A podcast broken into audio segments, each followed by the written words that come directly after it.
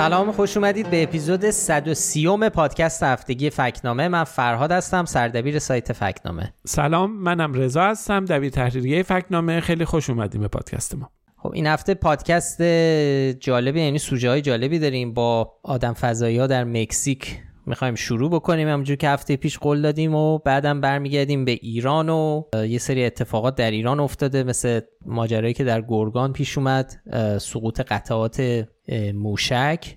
سری هم می‌زنیم به نیویورک و فرمایشات آقای رئیس جمهور ابراهیم رئیسی رو یه مروری می‌کنیم. فقط قبل از شروع مثل هر هفته بگیم که ما تو این پادکست مرور می‌کنیم فکت چک هایی رو که در سایت فکتنامه ما در هفته گذشته منتشر کردیم. کار ما هم در فکتنامه بررسی درستی حرف های مسئولان و رسانه های ایرانه و خبرهایی که تو شبکه های اجتماعی و نشریات منتشر میشن میریم سراغشون ببینیم که چقدر درستن یا اینکه چقدر با واقعیت فاصله دارن و نادرستن. یه توضیح دیگه هم این که ما این پادکست رو چهارشنبه شب به وقت ایران ضبط می‌کنیم و تا جمعه صبح که منتشر میشه ممکنه اتفاقای جدیدی افتاده باشه که ما طبعا در پادکست بهشون اشاره نکردیم. بریم سراغ اولین موضوع که نمایش اجساد فرازمینی ها تو کنگره مکزیک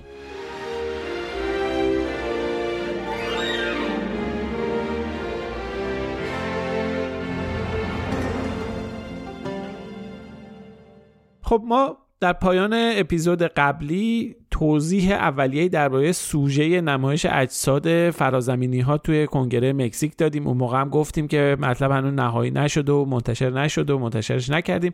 حالا اما خب مطلب منتشر شده و می‌تونیم خیلی سریع مرور کنیم و بگیم که ماجرا دقیقا چی بوده و چرا این نمایش اجساد بیگانگان فضایی در کنگره مکزیک از ما نشان شاخدار گرفته بله. رونمایی از این دو جسد که ادعا می‌شد مال بیگانگان فضایی خیلی سر و صدا کرد تو همه دنیا در ایران هم.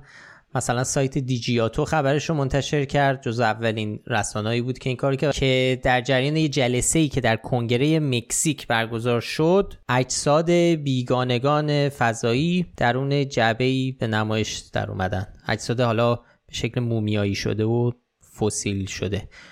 توز... فسیل شده که البته غلطه ولی می‌خوام منظورمو بفهمید. من یه جسدهای قدیمی خیلی حالا حفظ شده. اول این خب اینو باید یه بار دیگه تاکید بکنیم که این ماجرا این نمایش این اجساد تو صحنه اصلی پارلمان تو یا توی جلسه رسمی مجلس نبوده. یه روزنامه نگاری به اسم هایم ماسان که خیلی هم مطمئن نیستم اسمشو داریم درست میگیم ولی تقریبا تا جایی که دیدیم همینه و که مکزیکی تبار ساکن فلوریداست حالا این نمایش رو برگزار کرده. ایشون گفته که اینها در سال 2017 در شهر کوسکو در جنوب شرق پرو کشف شدن. ادعای زیادی کرده ایشون. ما جزئیاتش رو تو مقاله گفتیم. مثلا گفته که آزمایش دی ای که یه دانشگاه مکزیکی رو اینا انجام داده نشون میده که سی درصد از ژنشون ناشناخته است و اینکه ادعا کرد که حالا و یه سری تصاویر نشون داد تصاویر سی تی اسکن که سه تا تخم داخل یکی از این پیکرها وجود داره تخم چی؟ تخم بیگانه تخم تخم بیگانه که حالا یعنی که در واقع این برداشت به وجود اومده که خب اینا موجوداتی هن که شبیه, شبیه مثل پرندگان و تخم گذاری می‌کنن. تخم گذاری می‌کنن آره. البته این قصهش جالبی ماجرا اینه که خب عملا این موجودات خیلی شبیه انسانن. یعنی قشنگ سر دارن چشم دماغ دهن دست دو تا دست دو تا پا همه چی مثل انسانه. ولی آدم فضایی واقعا. ولی مثلا آدم فضایی آره. آدم فضایی آره. خب ما هفته پیشم اشاره کردیم که توجه خبری به این مسئله خیلی تحت تاثیر نشسته استماعیه که مرداد امسال تو کنگره آمریکا برگزار شد که اونجا دیگه تو جلسه رسمی بود و در اونجا سه مقام سابق اطلاعاتی و نظامی ایالات متحده یه موارد رو مطرح کردن که البته برای اون بخش موجودات بیگانه سند و مدرکی ارائه نکرده بودن و اون چیزی که می‌دونستن رو اومدن به یه سری سوالا جواب دادن به نماینده های کنگره. این فرق داشت با اون ولی. یعنی در واقع تا الان هیچ سند و مدرکی نه حالا توی اون مورد قبلی که تو آمریکا بوده و نه در این مورد وجود نداره و الان چیزی که تنها چیزی که موجوده یه سری تصویره به اضافه ادعایی که آقای ماسان مطرح کرده و قسم خورده که این ادعا درسته. درسته فقط همین ما یه سوگند و اینو داریم و با یه سری تصاویر. چیز دیگه ای در دست نیست. سند مدرکی قابل بررسی باشه و بشه آزمایشش کرد نه. کارشناسا و استادای دانشگاه به این مسئله واکنش نشون دادن. اسوسییتد پرس رفت سراغ خانم جولیتا فیرو. ایشون اختر فیزیکدان مکزیکیه و استاد دانشگاه علوم در دانشگاه مستقل مکزیک که اتفاقا و آقای ماسان هم به اسم محققان اون دانشگاه اشاره کرده بود که حالا ادعای خودش رو تایید می‌کردن. خانم فیرو این ادعا رو تکذیب کرد و کلا مسئله رو بی اساس دونست. گفت اصلا برای اینکه چنین نتایجی بخوایم بگیریم باید از فناوری های پیشرفته تری نسبت به سی تی اسکن استفاده کنیم. یعنی خروجی سی تی اسکن نمی‌تونه چنین چیزی باشه. خود مؤسسه اخترشناسی این دانشگاه هم در ادامه در واکنش ادعای آقای ماسان رو تکذیب کرد. یعنی اصلا اصلا همه چی رفت رو هوا. یه مسئله دیگه هم که باید بهش توجه کنیم اینه که همه این عکس و ادعاها دو سال پیش توی برنامه یوتیوبی مطرح شده بود. این چیز جدیدی نبوده. اونجا اون برنامه توضیح میده که چطوری اومدن جسدهای مومیایی شده شده پیدا که پیدا کردن. یه سری این حالا قاچاقچی های آثار باستانی در آمریکای جنوبی. اینا رو پیدا کردن. اینا رو فروختن با آقای ماسان. یه سری استخونهای مختلف از انسان و حیوان رو هم جمع کردن. به یه طرز حالا نه چندان دقیقی کنار هم گذاشتن و تبدیل شده به حالا به اصطلاح آدم فضایی که خیلی اتفاقا شبیه آدمه همجوری که گفتیم. یعنی شبیه انسان امروزی. ما لینک اون ویدیو رو تو مقاله سایت فکنامه هم گذاشتیم. می‌تونید اونجا ببینید. بخش آخری هم که باید بهش اشاره کنیم سابقه و پیشینه این آقای ماستانه که ما هفته پیشم مختصر گفتیم. ایشون خب سابقه داره تو این زمینه. چند سال پیش هم چنین چیزی رو گفته بود. سال 2015 ما تحت یه فکچک هم با یکی از حالا اون به اصطلاح فضایی هایی که ایشون نمایش داده بودم منتشر کردیم. مومیای سنگشتی. مومیای سنگشتی آره. خب که اونم اونجا مدعی شده بود که اینا منشأ فرازمینی دارن. اون موقع هم رد شد این قضیه. چند سال پیشش هم یا نه سال 2017 فکر می‌کنم یه هفته پیشم گفتیم یه عکس مومیایی یه کودک مثلا که فکر می‌کنم چند صد سال پیش کشته شده. این که میگم کشته شده به خاطر اینکه خیلی از اینا قربانیان انسانی بوده که حالا در تمدنهای آمریکای جنوبی قربانی می‌شدن برای مثلا خدایان. و خب جسدهای مومیایی شده یا جسدهای پیدا شده اینا رو یعنی این جسد مومیایی شده کودک رو می‌گفت که این جنازه یک بیگانه فضاییه که به صورت مومیایی شده پیدا کردیم و بعدا مشخص شد اصلا کلا نادرست و غلطه و اصلا این کودک انسانه. به هر حال ما اون موقع هم شاخدار دادیم. این دفعه هم به این ادعا شاخدار میدیم و که البته این شاخدارمون واکنش هم زیاد داشت. خیلی این مطالب مربوط به موجودات فضایی و اینا رو که ما می نویسیم خیلی جدی میان و کامنت های خیلی سفت و سخت می‌ذارن. از جمله در مورد همین موضوع هم یکی برام این کامنت نوشته بود که چرا ما رفتیم و به این شاخدار دادیم در حالی که کارشناسان ناسا دارن میگن ما داریم بررسی می‌کنیم. بعد شما میان خیلی راحت ردش می‌کنین و نشان شاخدار میدین بهش. این به خاطر اینه که توی جلسه عمومی پرسش و پاسخ خبرنگار از کسی از کارشناسای ناسا همین درباره این موضوع مکزیک می‌پرسه و چیزی که ایشون جواب میده خب خیلی مهمه که ما فکر کنم دو هفته پیش درباره ایس مشابهش حرف زدیم. درباره فرق این که دانشمند یا یه کسی که در یه فضای آکادمیک علمی داره حرف می‌زنه فرقش چیه با کسی که داره در فضای عمومی حرف می‌زنه؟ ببین از اون کارشناس ناسا که پرسیدن درباره این اجساد بیگانگان مکزیک گفت ما هنوز چیزی ندیدیم که برامون ثابت بکنه که این درسته یا غلطه. در این جور مواقع باید اطلاعات و داده ها برای عموم و برای جامعه علمی قابل دسترس باشه که همه بتونن بررسیش بکنن. مثالی هم که زد این بود که ناسا تنها نهادیه که یه تکه سنگ از ماه در اختیار خودش داره. و کاری که اونا کردن طبق حالا استانداردهای علمی اینه که دسترسی به این سنگ رو برای همه جامعه علمی جهان فراهم کردن که همه بتونن بررسیش بکنن. و اومدن و بررسی کردن و تایید کردن که اون چیزایی که در این سنگ هست در هیچ جای زمین نیست. یعنی اینجا و میگه که برای این ماجرای مکزیک هم باید همچین کاری بکنن و تا وقتی که همچین کاری نکنن ما هیچ اظهار نظری نمی‌تونیم بکنیم. خب خیلی اومدن گفتن خب ببینید کارشناس ناسا میگه من هنوز نمی‌دونم ولی شما اومدید به شاختار دادید. این همون فرق اون ماجراییه که دو هفته پیش گفتیم که یک نفر آدمی که دانشمنده و در یک کانتکس علمی داره صحبت می‌کنه اصلا درست نیست که بخواد بیاد اظهار نظر قطعی بکنه درباره چیزی که هنوز بررسیش نکرده. هرچند خب احتمال اینکه این درست باشه خیلی بعیده. ماجرای خیلی خیلی خیلی بعیده. خیلی خیلی خیلی بعیده.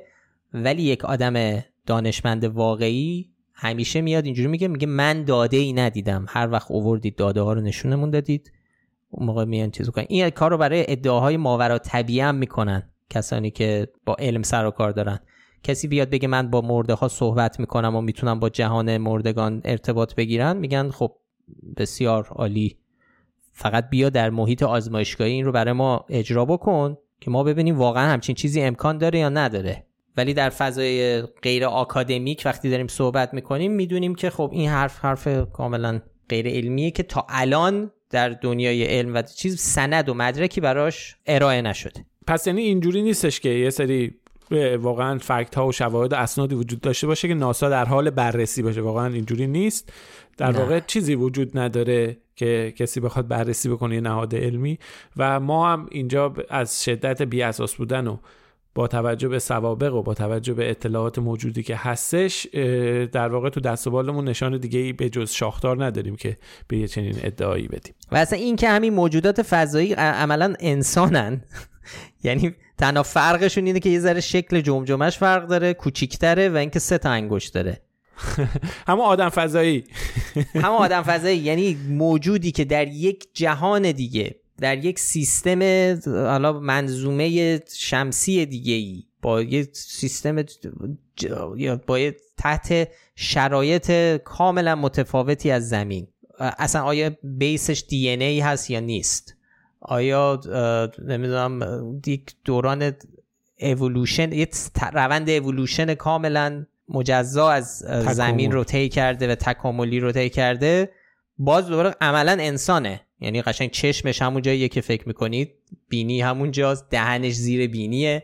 یعنی هیچ تفاوتی نداره. همون انسانه. این نشون میده که ساخته چقدر احتمال اینو می‌بره بالا که این ساخته تخیل یک انسانه که اون موجود فضایی رو هم چیزی شبیه خودش مجسم کرده و نتیجه شده این.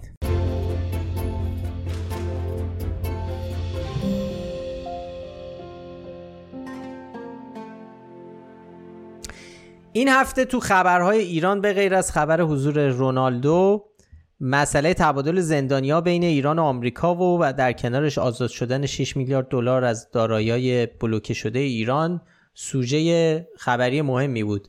به خصوص که بلافاصله بعدش ابراهیم رئیسی برای سخنرانی رفت به نیویورک برای شرکت در مجمع عمومی سازمان ملل متحد. یه مسئله که خیلی مطرح شد این بود که ایران چطوری می‌تونه این 6 میلیارد دلار رو خرج بکنه؟ ابراهیم رئیسی قبل از اینکه بره نیویورک یه مصاحبه با شبکه NBC آمریکا در تهران انجام داد. اونجا وقتی این سوال ازش مطرح شد گفت که این پول رو هر جور که جمهوری اسلامی بخواد می‌تونه خرج بکنه. چند بار دیگه هم این ادعا رو ایشون مطرح کرد. بعدا در نیویورک هم همین رو تکرار کرد. ما رفتیم سراغ این ادعا و بررسی کردیم که ببینیم درسته یا نه. خب اول از همه باید بدونیم که سند مکتوب یا جزئیات رسمی از این توافق منتشر نشده. به هر حال معلوم نیست مذاکرات چقدر مستقیم بوده چقدر با واسطه بوده چه اتفاقاتی اون تو افتاده به چه نتایج و جنبندی رسیدن. ولی خب اظهارات رسمی هست. یعنی اظهار نظرهایی که دیپلمات های دو طرف کردن مقام های رسمی دو تا کشور کردن که بازخانی اونا می‌تونه به ما کمک کنه که یه تصوری داشته باشیم که اون وسط چه اتفاقی افتاده و توافق سر چیه. یه بخشی از این اظهارات رو سخنگوی وزارت امور خارجه آمریکا گفته سازوکار رو توضیح داده و اونجا میگه که این وجودی که در نهایت به حسابای در قطر واریز شدن برای استفاده در معاملات بشردوستانه با نظارت دقیق وزارت خزانه داری در واقع در دسترس ایران خواهند بود. یعنی پول که اصلا ایران نیومده که باشه پول تو قطره. این خودش یه ابهام بزرگی ایجاد می‌کنه. بعدمی که به حال میگن با نظارت دقیق وزارت خزانه داری آمریکا قراره که این پول هزینه به ایران یعنی ایران ازش استفاده بکنه. یعنی بر اساس این گفته اینطوری نیست که جمهوری اسلامی بتونه این پول رو به صورت مستقیم مثلا برای خرید تجهیزات موشک استفاده بکنه. بله این چیزیه که وزارت امور خارجه آمریکا میگه. میگه ایران غذا و دارو می‌خره و قطر پرداخت می‌کنه که واقعی یعنی اینجوری هم به نظر میسه و این اصلا اگه قرار بود که پول دست ایران باشه هر کاری دلش بخواد بکنه که خب اصلا پول می‌دادن میومد تو ایران دیگه. چه لزومی داشت تو قطر باشه؟ برای یه چیزی منطق حکم می‌کنه که یه فرایند نظارتی باشه. ما در اظهارات مسئولان پیشین جمهوری اسلامی هم می‌بینیم همین رو که شرایط شبیه همون چیزیه که مقامات آمریکایی آمریکایی میگن. آقای عبدالناصر همتی رئیس بانک مرکزی در دولت حسن روحانی توی توییتر به همین مسئله اشاره کرده که ما داریم از منابع خودمون برای خرید دارو و غذا استفاده می‌کنیم. آقای مهدی پورکرمی مقدم دبیر کل سابق اتاق بازرگانی ایران و عراق هم روز 21 خرداد مصاحبه ای با شرق داره که اونجا داره البته درباره پول ایران توی عراق داره صحبت می‌کنه اما روندی که داره توصیف می‌کنه دقیقا همین اتفاقیه که داره قراره اینجا سر این پول کرم بیفته داره میگه عراق اینا رو خرج می‌کنه برای ایران و بعد مورد به مورد گزارش بده به آمریکا که این پول برای چی خرج شده پولی که مال خود ایران هست. یعنی در واقع نه تنها در صحبت و توافق بلکه در عمل هم به همین اتفاق داره میفته یه چین روالی داره طی میشه. ایران نمی‌تونه اون پولا رو اونجوری که تشخیص هر جوری که بخواد خودش تشخیص بده خرج بکنه. اینا به حال یه روالی هستش. پول داخل ایران نیست. تو بانک های خارج از ایرانه و یه سازوکار نظارتی هم مشخصه درش وجود داره و این حرف هایی که گفته میشه مقام های آمریکایی میگن مقام های پیشین جمهوری اسلامی میگن و تمام شواهد و قرائن نشون میده که حرف ابراهیم رئیسی این ادعایی که مطرح می‌کنه که هر جای دلمون بخواد می‌تونیم پولمون رو خرج کنیم ادعای با واقعیت تطابق نداره و ما هم طبعا بهش نشان نادرست دادیم.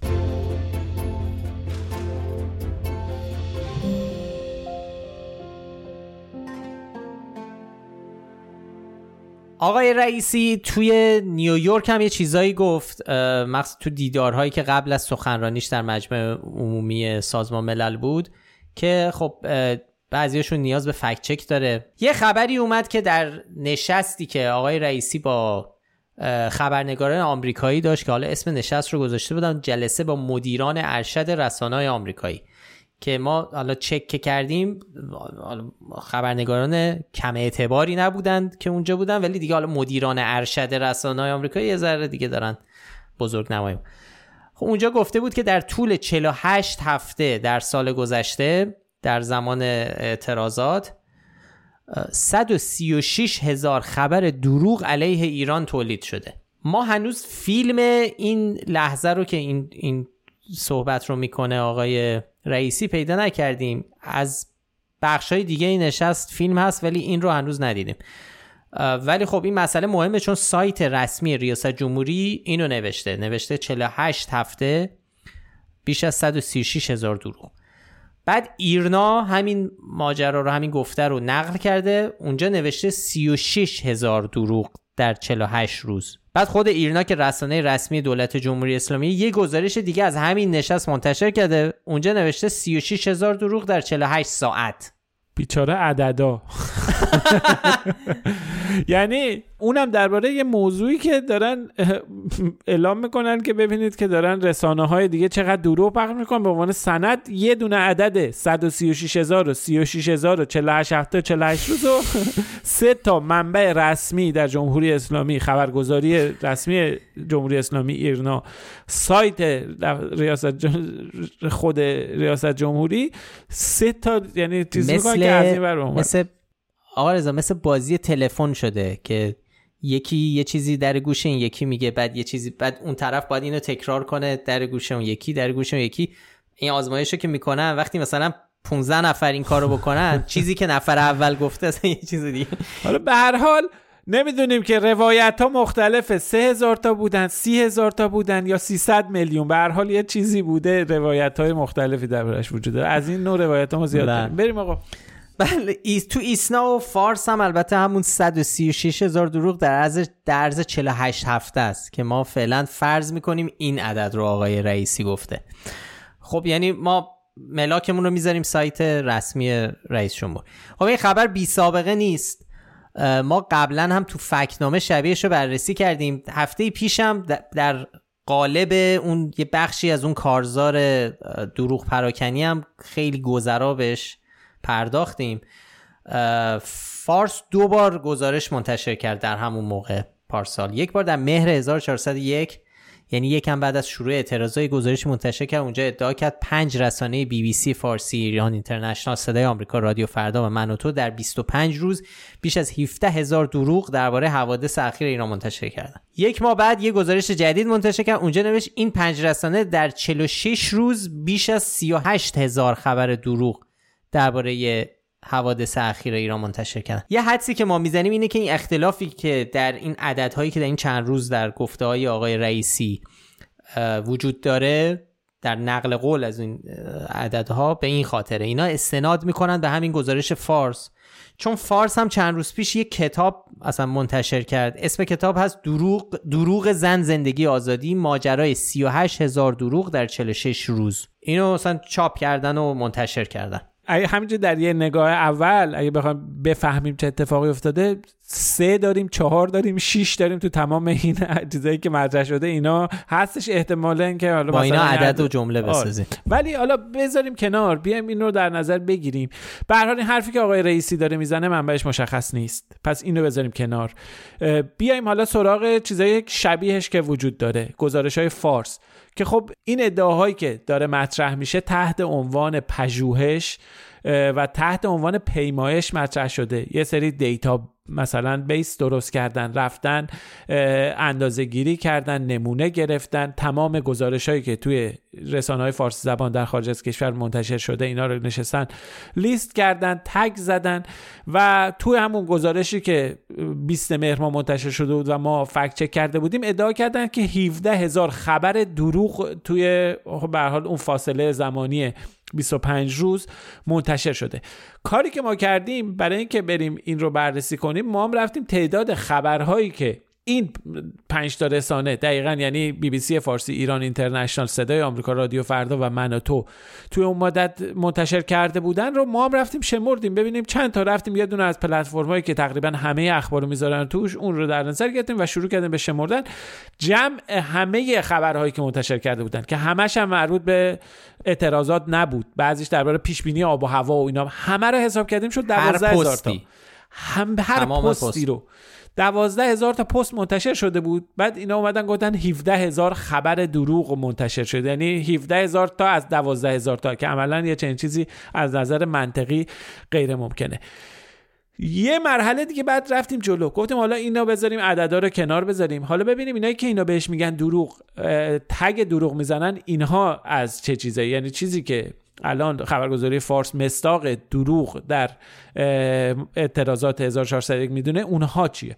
خب مستاق هایی که توی اون گزارش معرفی شده بود به عنوان مثال به عنوان نمونه مثلا یکیش حمله نیروهای امنیتی به دانشگاه شریف بود. اینو تگ زده بودن. هرچی خبر درباره حمله نیروهای امنیتی به دانشگاه شریف منتشر شده بود تگ زده بودن دروغ. خب این هرچی خبر درباره محسا امینی منتشر شده بود تگ خورده بود دروغ. هرچی خبر درباره یعنی اصلا کلا یعنی هرچی خبر حالا تازه عددا رو اینا رو بذاریم کنار. اینا رو به عنوان مثال. هرچی خبر درباره شایعه بیماری آقای خامنه ای منتشر شده بود این رسانه منتشر کردن این هم شده بود دروغ. خب در احتمالا شده بود چند تا دروغ که بشه 17 هزار تا از 12 آره دیگه ما یعنی خبر این یه دروغ نیست سه تا دروغه. کلا منظور اینه که یعنی این روش شناسی این چیزی که به اسم پیمایش علمی منتشر کردن این کاملا مخدوشه. از شمارشش بگیر. که تعداد چیزایی که شمردن تا تگ زدنش این از نظر روش شناسی از نظر روش تحقیق ایرادای اساسی داره که حتی این ایرادا برای در داخل خود ایران هم برای بعضیا سوال برانگیز بوده چنان که همین سایت فکتیار هم رفته سراغش اینا رو بررسی کرده و ایرادای روششناسی که به این پروژه خبرگزاری فارس گرفته اونا رو اونا رفتن بررسی کردن و اونا هم حتی صداشون در اومده بود که به هر حال این چه طرز تحقیق به اسم بررسی وضعیت رسانه ای هستش که منتشر کردن. حالا این چیزی بود که توی فارس منتشر شده بود و ما قبلا دربارش بررسی کردیم. فکتیار هم برای کسایی که شاید ندونن یه سایت فکت چکینگیه که از داخل ایران اداره میشه. بله بله. حالا این عدد جدیدی هم که آقای رئیسی گفته که حالا فرض بکنیم. بیا ببینیم که تمام این چیزایی که تا الان گفتیم و فراموش کنیم بذاریم فرض کنیم همه اینا درسته. حالا اصلا ببینیم یعنی چی؟ 136 هزار خبر تو 48 هفته معنیش چیه؟ بیایم به ذره عددا رو ریز بشیم. به حال توی ما داریم صحبت از 48 هفته است در یک مدت زمان طولانی چند ماه هست. به هر حال در ایام اوج اعتراضات خب تعداد طبیعی بود که فضای رسانه‌ای خیلی داغ باشه تعداد خبرهایی که منتشر می‌شد زیاد بود ولی خب بخشی هم به حال وقتی که از اون اوجش گذشت ماه بعدش تقریبا فضا آروم بود. رسانه ها به حال در طول شبانه روز میومدن و کارهای عادیشون رو می‌کردن. اما این 136 هزار رو اگر ما تقسیم کنیم به 48 هفته 48 هفته رو تقسیم کنیم به هفت روز هفت روز رو تقسیم می‌کنیم به 24 ساعت. یعنی در نظر بگیم 24 ساعت همه دارن کار می‌کنن. یعنی ساعتی 16 تا خبر دروغ باید تولید و منتشر شده باشه که این عدد عدد عجیبیه. عدد باور کردنی نیست. پس ما یک اگه بخوایم مرحله به مرحله اشاره بکنیم ما یک ادعای عجیب داریم یه ادعای بزرگ داریم ساعتی 16 تا خبر دروغ ساعتی 16 در صورتی که 24 ساعت در شبانه روز این در حال تولید باشه یعنی بله. پس این ادعای بزرگ سندی می‌خواد. حالا سند چیه؟ ما رفتیم به سندهای نزدیک به ادعای آقای رئیسی چیزایی که می‌تونست منبع آقای رئیسی باشه که اختلاف خیلی فاحشی هم داره. خود اونها هم مخدوشن. اومدن اصلا 16 خبر دروغ که چی کلا تعداد خبرهایی که منتشر شده رو دولا پناه حساب کردن. بعد تازه همه این خبرها که اصلا قابلیت راست و دروغی نداره. خبر انتشار مثلا یه خبری منتشر میشه فلان جا شلوغ این که راست و دروغ که نه این موضوع یه خبری منتشر میشه یعنی که همه از یه درگیری. آره. ویدیو بعدش هم تازه اینا رو بعدش هر چی که منتشر شده رو اینا هم به اسم با یعنی چیز خودشون خیلی گشاده دستانه رو هر چیزی که منتشر شده یه دونه برچسب دروغ زدن و دست آخر یه چنین نتیجه گیری کردن. این نتیجه گیری هم اقراق شده و چیزی شده که ما از رئیسی توی نیویورک شنیدیم.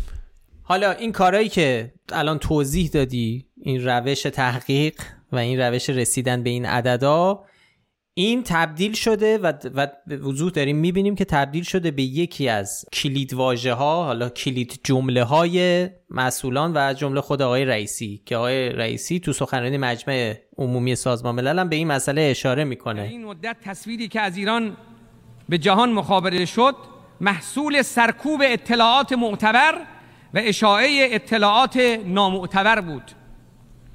با وجود تولید و انتشار ده ها هزار خبر و گزارش دروغ درباره ایران واقعیت های مهمی از ایران در سراسر جهان البته عدد همینجوری که شنیدیم عدد دقیق نگفت. گفت هزاران خبر دروغ منتشر شده. و, و می‌بینیم که این تبدیل شده داره از همون مهر 1401 که شروع شد اینجور شمارش و این حالا talking point یا به فارسی میگن نقطه نظر ترجمهش کردن.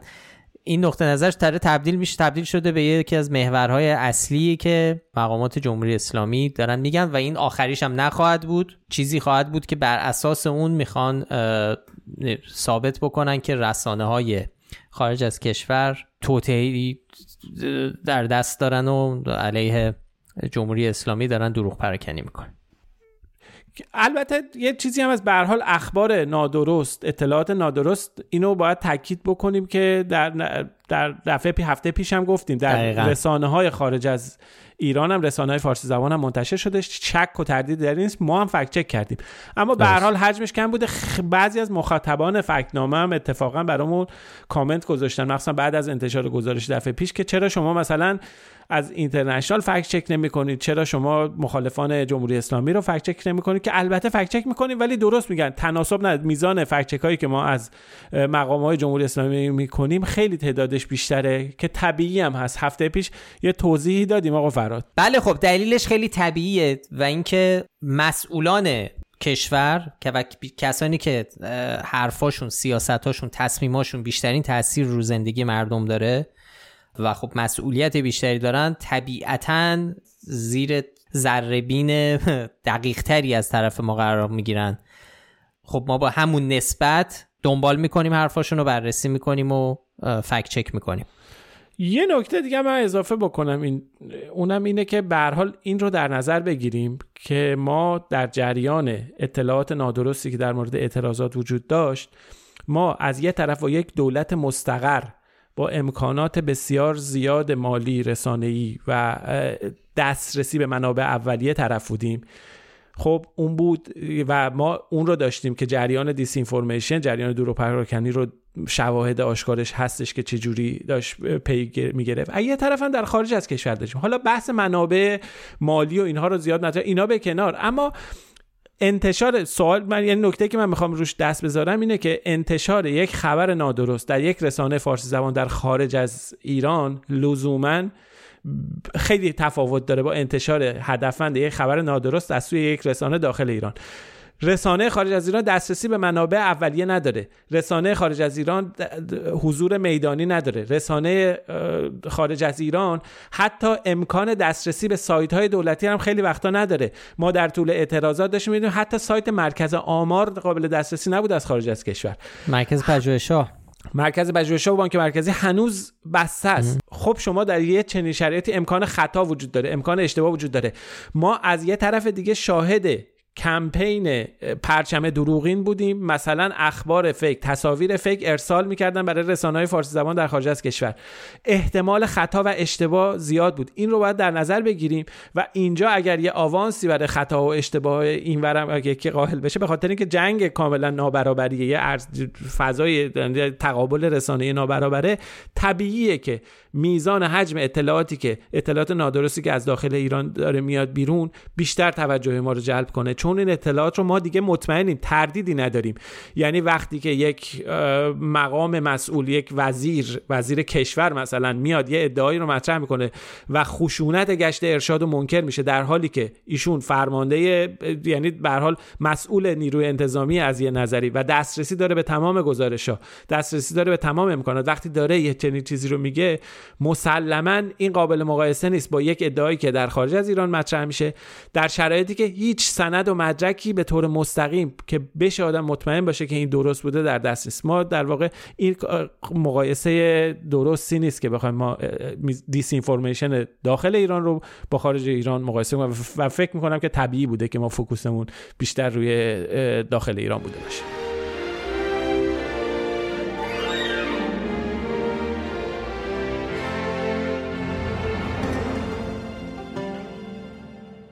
آقای رئیسی تو همین دیدار با همین گروه رسانه ها و حالا به قول خودش مدیران ارشد رسانه های آمریکا یه جمله دیگه هم گفت یه انتقادی کرد از رسانه های آمریکا که به جای اینکه تمرکز بکنن روی خشونتی که علیه معترضان در ایران صورت گرفته چرا در برابر جنایات حالا به گفته ایشون جنایات نیروهای پلیس آمریکا سکوت می‌کنن. ایشون میگه که در سال گذشته 2022 بیش, بیش از هزار نفر فکر کنم عددم میگه 1200 نفر به دست پلیس ایالات متحده کشته شدن. ولی رسانه های این کشور در قبال این جنایت سکوت می‌کنن. خب باید ببینیم آیا طبق آماری که وجود داره این عددی که آقای رئیسی گفته درسته یا نه. ببینید طبق اطلاعات ثبت شده تو واشنگتن پست و دیتابیسی که دارن در سال 2022 1096 قربانی است قربانی پلیس ثبت شده که 933 تاشون مسلح بودن که این سلاح حالا شامل تفنگ و چاقو و اینجور چیزا میشه. 146 نفرشون از مشکلات روانی رنج می بردن که حالا اطلاعات جزئی رو واشنگتن پست و سایر database ها اینا مطرح کردن. و یه نکته جالبی رو رضا خودت گفتی که اینکه همین همین نکته که آقای رئیسی عدد کشته شدن کشته شده های توسط پلیس رو داره و ازش استفاده می‌کنه خودش نشون میده که حرفش نادرسته. خودش نقض حرف خودشه. آره. یعنی اینکه بالاخره داره از رسانه ها از نهادهای مدنی از database هایی که در دسترس عموما حالا حتی خود اف بی آی هم این کارو می‌کنه فقط واشنگتون پست نیست. این وجود داره به تفکیک به تفکیک نژاد به تفکیک جنسیت نمی‌دونم اینکه آیا مسلح بودن یا نبودند شرایط چی بوده تمام اینا وجود داره. و اصلا اینکه رسانه ها سکوت کردن درباره خشونت پلیس یه حرفیه که خب قطعا در در طول این سالها که همه می‌دونیم چقدر نادرسته مخصوصا از بعد از 2013 به این ور بعد از کشته شدن تریوان مارتین که اون کسی که حالا اون پلیسی که بهش تیراندازی کرده بود تبرئه میشه و اصلا Black Lives Matter شروع میشه و یه جنبش اجتماعی را میفته درباره نقد حالا خشونت پلیس که حالا بحثای زیادی هم دورشه. موافق و مخالف داره. در صورت اینکه رسانه ها سکوت کردن درباره اون چیزی که آقای رئیسی به عنوان جنایت پلیس میگه قطعا حرف شما عدد رو با دقت یکان دهکان با همین چیزایی که میگی نمودار با پراکندگی جغرافیایی با بله، تفکیک بله. سن تمام اینا می‌تونی به دست بیاری و این نشون دهنده اینه که به هر حال رسانه ها دارن کارشون رو درست انجام میدن. و نهادهای مدنی هم آزادانه دارن کار کارشون رو انجام میدن به همین خاطر ما به گفته آقای رئیسی نشان نادرست دادیم. البته شما دوست داشتی شاختار بدیم من به نظرم شاختار به خاطر اینکه به طرز واضحی نادرسته یعنی داره استناد می‌کنه به یه چیزی که خودش داره رد می‌کنه. به خاطر این من آره. فکر می‌کردم که این یه جور قابلیت شاختار داده البته هنوز منتشر نکردیم شاید بتونیم. هنوز منتشر نکردیم. حالا تا وقتی که وقتی این پادکست میاد بیرون دیگه منتشرش معلومه. آرزا تونسته حرفشو به کرسی بشونه یا همین نشانی که فعلا براش در نظر گرفتیم. خب بریم سراغ گفت چند تا از گفته های آقای رئیسی در سخنرانی در مجمع عمومی سازمان ملل متحد. گفته ها آقا رضا خیلی بعضیاش که خب عجیب غریب بود بعضیاش به قول شما مادون فک چک بود. مثلا یه جمله ایشون میگه که راهگذر شمال جنوب که پیوند دهنده جهان شمال با جهان جنوب است. زیاد داشت. آقا فراد از این چیزای واقعا خیلیاش قابل فکچک نبود. یکی گفت پیوند سیاست و امنیت نیازمند تحکیم است. خیلی از این چیزا جمله اینجوری بدیهی زیاد داشت. از این حرفا. خیلی جملات اعتقادی و اینا هم زیاد داشت. مثلا ادعاهایی که مطرح می‌شد درباره حالا چیزای مذهبی و اینها. یه عالمه هم ادعاهی مطرح شده بود که مربوط به اتفاقا ما قبلا هم فکت چک کرده بودیم. مثلا یکی از نمونه صحبت که این بحث این گفته نادرست و شاخداری بود که بارها مطرح شد که اینکه مقامات سابقه آمریکایی اعتراف کردن که داعش رو خودشون ساختن که ما اینو قبلا مفصل هم توی این پادکست هم توضیح دادیم مطلب هم منتشر کردیم. این این جمله هم که خب بارها بارها بارها بارها تکرار شده در طول این سالها از حسین شریعت مداری تا خود شخص علی خامنه ای این رو به عنوان یه فکت مطرح کردن. ما فکر می‌کنم حداقل دو بار خیلی. تو این موضوع پرداختیم. تو این پادکست چند با هر دفعه مطرحش کردن ما تو این پادکست هم دوباره مجبور شدیم یادآوری بکنیم این قضیه رو. نکته اینه که اگر که یکی اعتقاد داشته باشه تحلیل داشته باشه پشت پرده خبر. اینا رو ما نمی‌دونیم ولی واقعیت اینه که این چیزهایی که بهش استناد می‌کنند منابع جمهوری اسلامی میگن که داعش رو آمریکا ساخته به نقل قول جعلی از خاطرات هیلاری کلینتونه یعنی چیزی که یه خاطرات جعلیه که نسبت دادن یه گفته ای از دونالد ترامپ در زمانی که هنوز در رقابت های انتخاباتی بود که خود ترامپ که خیلی هم کم پیش میاد این کارو بکنه بلافاصله گفتش که اینو همین جوری گفته یعنی به عنوان متلک گفته.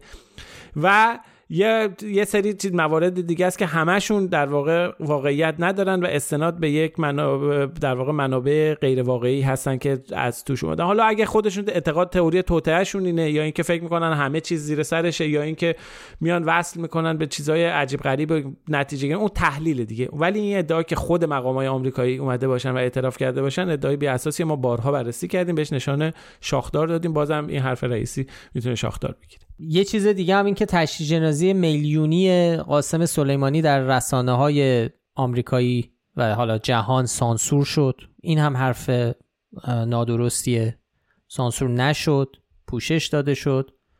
این که نمیم چجوری این صحبت اتفاقا نیویورک تایمز عدد اقراقامیز یادم اون موقع منتشر کرده بود که اتفاقا عددش بسیار نادو عدد به عنوان به عنوان طول تشییع جنازه قاسم سلیمانی در اهواز بود که خب خیلی عدد پرتی بود.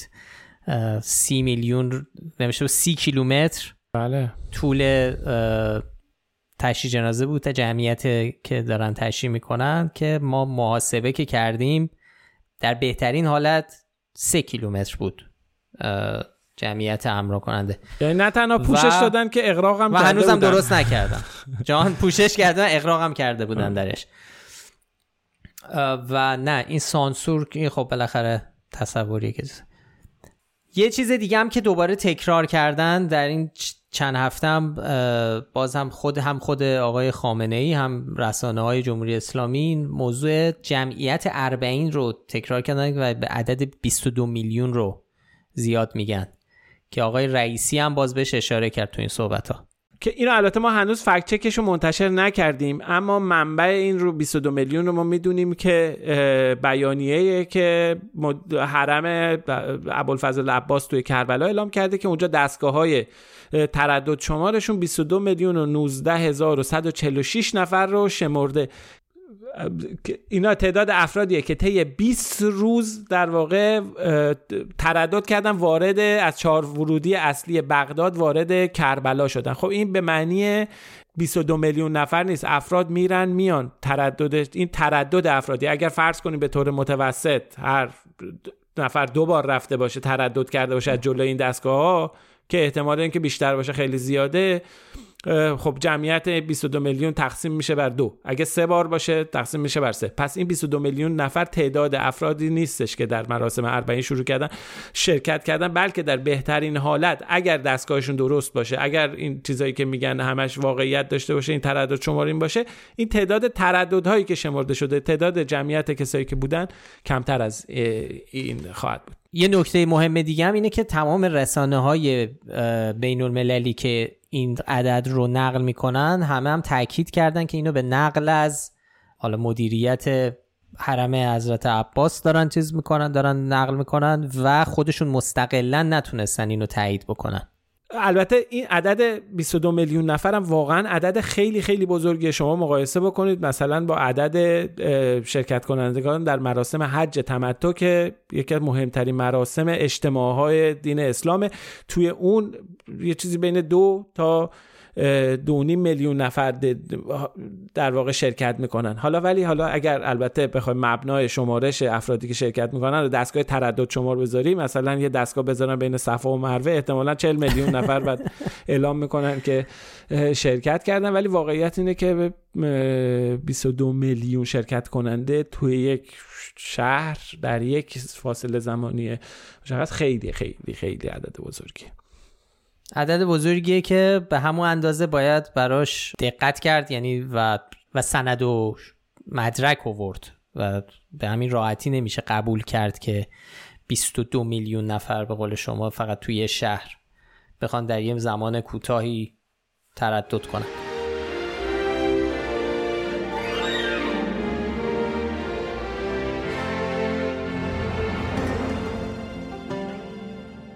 یه خبر دیگه هم که این هفته منتشر شد و واکنش های زیادی داشت خبر انفجارهایی بود که در گرگان اتفاق افتادن. صبح روز دوشنبه 27 شهریور صدای یک انفجار مهیب در گرگان شنیده میشه. یه جسم ناشناس در چهارراه استاندارد گرگان سقوط می‌کنه. به چند تا مغازه و خودرو آسیب می‌زنه و خیلی زودم عکس ها و ویدیوهایی هم از این اتفاق در رسانه ها و شبکه های اجتماعی منتشر میشه. بعد همزمان چند تا انفجار دیگه هم در گرگان گزارش شد. اونجا به خونه های مسکونی آسیب خورده بود. گزارش ها می‌گفتن در هشت نقطه این اتفاق افتاده و خب این اتفاق طبعا سوالات زیادی رو به وجود آورده بود و ما سعی کردیم در یک مقاله که حالا اسم می‌تونیم بهش بگیم فکت شیت تو سایت فکنامه منتشر کردیم توضیح دادیم. سعی کردیم توضیح بدیم که از این انفجارها چی می‌دونیم. رضا میشه یه توضیح بدی که تا الان ما چی می‌دونیم درباره این ماجرا؟ برای همچون گفته ابهام خیلی هنوز زیاد قطیت نمیشه گفت ولی چیزایی که می‌دونیم و اینها خیلی چیزها رو نمی‌دونیم ولی چیزایی که می‌دونیم ایناست. مثلا اولین نکته ای که وجود داشت اظهارات مختلفی بود که مطرح شد. سخنگوی وزارت دفاع اعلام کرد که در فرایند آزمایش تحقیقاتی سامانه های آفندی و پهبادی در منطقه کویری یکی از سامانه ها در فرایند آزمون و تحقیقات دچار نقص فنی شده ولی خب توضیح داده نشد که دقیقا حالا این چی بوده. ولی در تصاویری که منتشر شده بود مخازن سوخت مایع قابل شناسایی بود. معلوم بود که حالا به حال موشک های سوخت مایع هستش. به اضافه اینکه بدنه مرحله اول موشک هم معلوم بود که شباهت داشت به موشک های قیام و موشک های برکان که انصارالله برای توی یمن قبلا ازشون استفاده کرده بود. به غیر از اون ایرنا توی خبر اختصاصی هم که منتشر کرد اونم نوشت که یه حادثه ای امروز در گرگان پیش اومده بر اثر تست یک سامانه موشکی مجهز به کلاهک بارشی بوده. وزارت دفاع پیشتر ما می‌دونیم که کلاهک زلزال بارشی رو رونمایی کرده بود که البته خب تفاوت داشت موشک سوخت جامد بود ولی اینجا این آثاری که مشخصه این یکی سوخت مایه بوده مشخصه که استفاده می‌کرده. نمونه معمولی این موشک زلزال بارشی هم که قبلا وزارت دفاع رونمایی کرده بود دیگه تولید نمیشه. قبلا هم بیشتر تو سوریه ازش استفاده شده بود.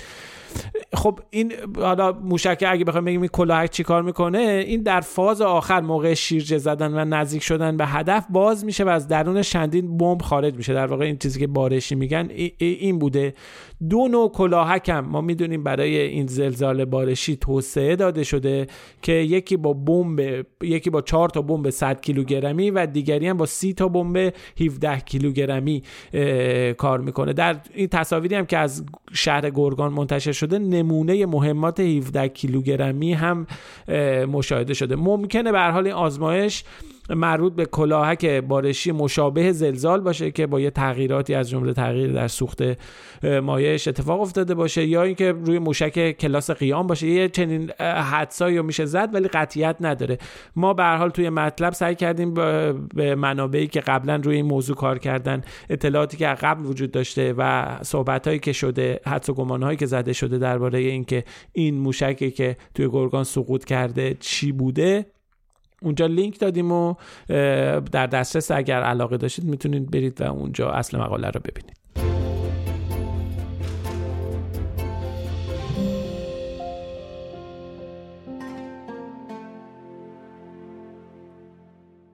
آقا فراد این فکچک آخری رو اگه اجازه بدی از اول تا آخرش من بگم موضوع جمعیت و اینهاست و یکی از معدود فکچک های جمعیتی که ما بهش نشان نیمه درست دادیم آقای مهدی حسین زاده یزدی.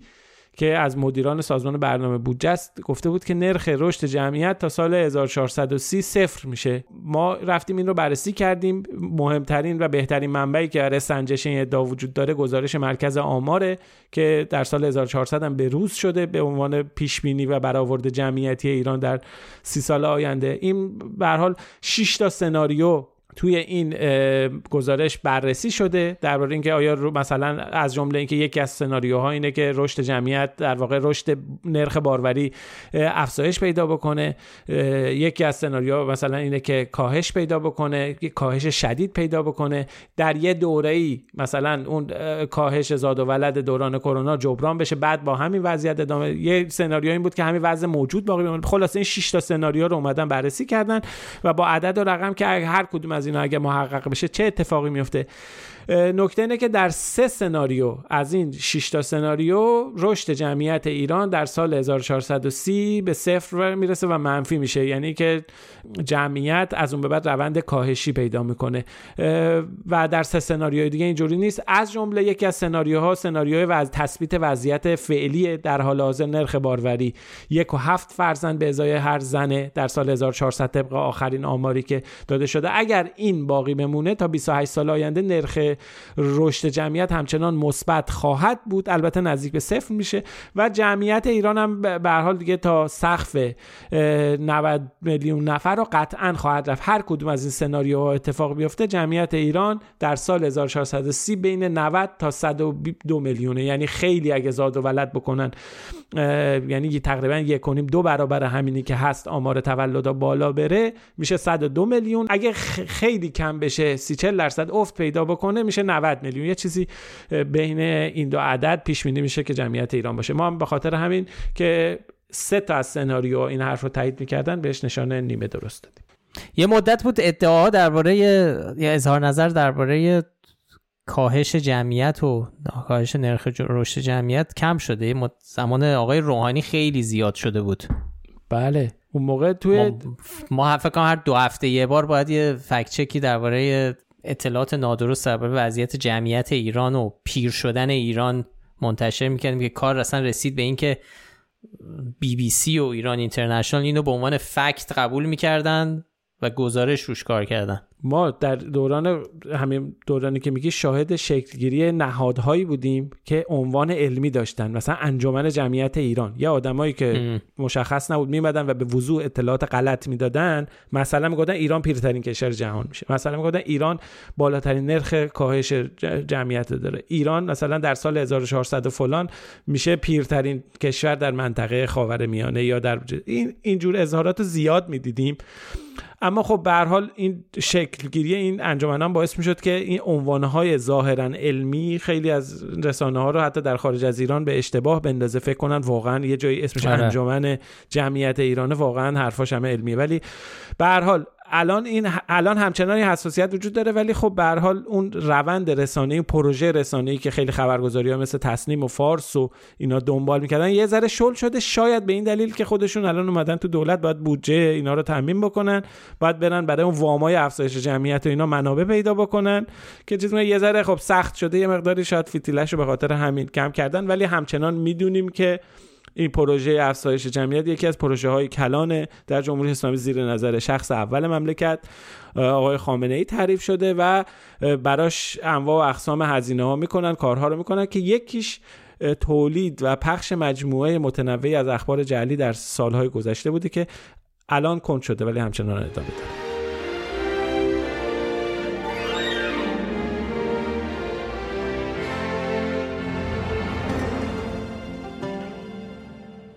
خب های این هفته تموم شد تا جایی که حالا ما آماده داشتیم. یه سری از fact-check هم هست که الان داریم روشون کار می‌کنیم و هفته دیگه دربارشون حرف می‌زنیم. کامنت هم مثل همیشه خیلی از دوستان لطف داشتن و برامون کامنت گذاشتن نظر گذاشتن مثلا تو Castbox. آرش هیرو نسیم احسان علی نیروانا حمید رضا حسن کوروش.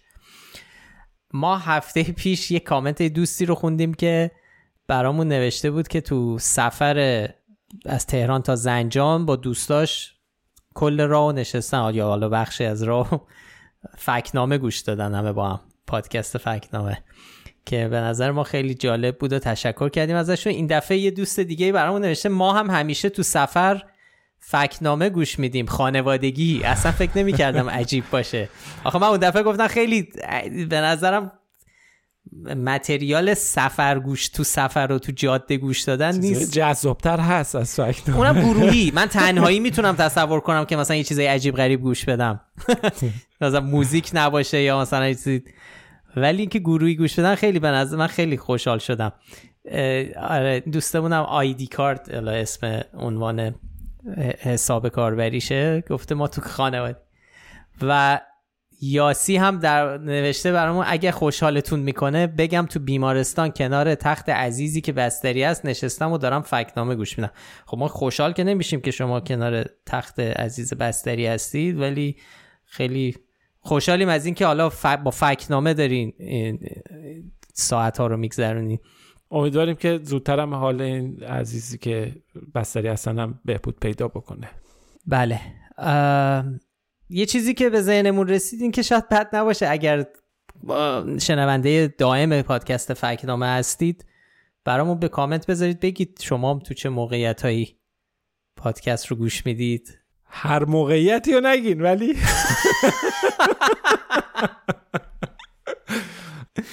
مثلا تو خونه تو راه باش آره. نه چرا نه نه هر موقعیتی دوست داشتید بگید. چرا نگن؟ هر موقعیتی آره، به فکر رسید. و واقعا فکر نامه گوش می‌دادی رو بگید. نخواستیدم عمومی بگیم می‌تونید تو تلگرام برای خودمون بفرستید. ما ولی خیلی جالبه. خیلی برای ما دلگرمیه اینا. چون پادکست این, این کامنت ها وقتی می‌بینیم و می‌خونیم احساس می‌کنیم که یعنی اون احساس این که داریم برای یه عده صحبت می‌کنیم یا مخاطب داریم زنده میشه. چون تو حالت عادی که ما خودمون داریم در سکوت خونه هامون تو اتاقمون یا تو حالا دفتر نشستیم داریم تو میکروفون حرف می‌زنیم هیچ ریاکشنی هم از کسی نمی‌بینیم. برای همین وقتی می‌بینیم که تو دنیای واقعی مخاطبانمون همراهانمون چجوری گوش میدن چه چه نظری دارن درباره کار ما خیلی برامون دلگرم کننده است. تو چند هفته اخیر چند نفر از دوستان کامنت برامون گذاشتن درباره منابع مالیتون. چرا اظهار نظر نمی‌کنید خب ما قبلا در اپیزود 106 صحبت کردیم درباره این موضوع و پاسخ دادیم به این کامنت. و برای همین این تو این مدت خب می‌رفتیم سراغ کامنت های دیگه. ولی خب به نظر میاد احتیاجه که یه بار دیگه بگیم که ما تو اپیزود 106 دقیقا بخوایم بگیم در یک ساعت و یازده دقیقه در اون time اگه برید اونجا ما یه توضیح مختصری میدیم درباره چیز. خب فکتنامه بخشی از مؤسسه اصل 19 مؤسسه اصل 19 یک بخشی از کارهاش توسعه وب و ساختن اپلیکیشنه و خب ما علاوه بر اینها برای فکتنامه و پروژه های قبلی از جاهای مختلف از منابع عمومی تونستیم fund بگیریم. سالها پیش از مثلا نمونهش دانشگاه تورنتو بوده جز funder های ما و در مقاطع مختلف fund های مختلفی گرفتیم. مثلا یادتون باشه در زمان کووید تونستیم fund ی از فیسبوک بگیریم برای مقابله با اخبار نادرست در شبکه های اجتماعی. اخیرا هم fund ی از مؤسسه Schmidt Futures داشتیم که حالا foundation یه که آقای شمیت مؤسس گوگل داره support مالی می‌کنه اینجور پروژه هایی مثل پروژه ما رو. و خب ما هم الان در پی این هستیم که یه همکاری رو بتونیم شروع بکنیم که البته فعلا کار داره. همکاری شروع بکنیم با فیسبوک. یه همکاری فیسبوک که نه دیگه در واقع میشه متا. متا. برای fact-checking برای fact-checking کاریه که بهش میگن third party fact-checker یعنی کاریه که فیسبوک و متا میان از fact-checker هایی که مورد تایید International Fact-Checking Network باشن همکاری بکنه برای بررسی محتوایی که در شبکه های اجتماعیش منتشر میشه. و به جز اون ما یه سری تولیدات رسانه‌ای هم داریم که میدیم به رسانه‌های دیگه. حتما دیدین اینترنشنال لابلای برنامه فیلرایی که از مال ما استفاده می‌کنن ویدیوهای کوتاهی که درست می‌کنیم. خب اینا رو پولشون رو می‌گیریم مستند درست می‌کنیم. به هر حال همه اینا هست هم مجموعه اینا ما سعی می‌کنیم منابع مالیمون رو به صورت متنوع از جای مختلف همونجوری که آقا فرهاد گفتی تعمین بکنیم. امیدوارم که به هر حال پاسخ کسای دوستانی که سوال داشتن دوباره داده شده باشه. خانم راضی هم که از مخاطبای قدیمی فکت نامه است. خیلی فکر کنم که از قدیمی ترین و پر ترین شنونده های ماست. و یه بارم برامون فکر کنم گفتیم که برامون یه کاریکاتور ذهنی از ما از من و رضا کشیده بود موقع پادکست فرستاده بود برامون. ایشون هم این نکته رو گفته چیزی که رضا توضیحش داد. اینکه چرا ما کمتر سراغ رسانه‌ای مثل ایران اینترنشنال یا بی بی سی یا کلا اخبار فارسی فارسی زبان ماهواره میریم که خب رضا توضیحاتش رو داد که علت اینکه ما بارها شده فکت چک کردیم مخصوصا زمان کووید اگه یادتون باشه حتی کارشناسایی که میمدن تو بی بی سی حرف می‌زدن یا خود بی بی خود اینترنشنال ماجرای فدراسیون سکس سوئد خب پخش بله. کننده اصلیش ایران اینترنشنال بود دیگه به خاطر اشتباه ایران اینترنشنال بود که این قضیه خود اعتراضات هم ما فکت چک داشتیم یعنی از خود اعتراضات هم داشتیم. مطرح شده بود توی رسانه ولی به اون دلایلی که رضا گفت و به درستی توضیح داد علت اینکه ما اولویت رو میدیم به misinformation و disinformation از طرف حکومت جمهوری اسلامی به تبع کمتر میشه. اون سهم تلویزیون های و رسانه های خارج از کشور فارسی. خب اینم از کامنت ها و اپیزود 130 خیلی ممنون که پادکست فکنامه رو گوش می‌دید. اگه پیشنهادی به ذهنتون رسید با ما حتما در میون بذارید. همینطور که می‌بینید و چند بارم گفتیم این نظرها خیلی برای ما ارزشمندن. می‌تونید در Castbox، یوتیوب، تلگرام، اینستاگرام، Threads و توییتر برامون کامنت بذارید. خیلی خیلی خوشحال میشیم اگر این پادکست رو به بقیه هم معرفی کنید. می‌تونید بهشون بگید که برای پیدا کردن ما کافیه اسم فکنامه رو به فارسی یا انگلیسی در هر جایی که باهاش پادکست گوش می‌کنن جستجو بکنن.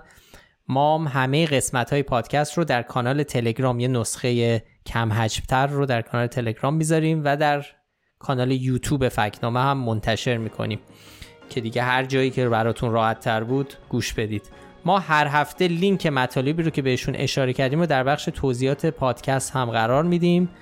هیلا نیکو کاورهای اپیزودها رو طراحی می‌کنه موسیقی پادکست رو باربد بیات ساخته و تهیه کننده پادکست هم افشین صدری. آدرس سایت ما هم هست فکنامه وقتتون بخیر و تا هفته دیگه خداحافظ. مراقب خودتون باشید. خدا نگهدار.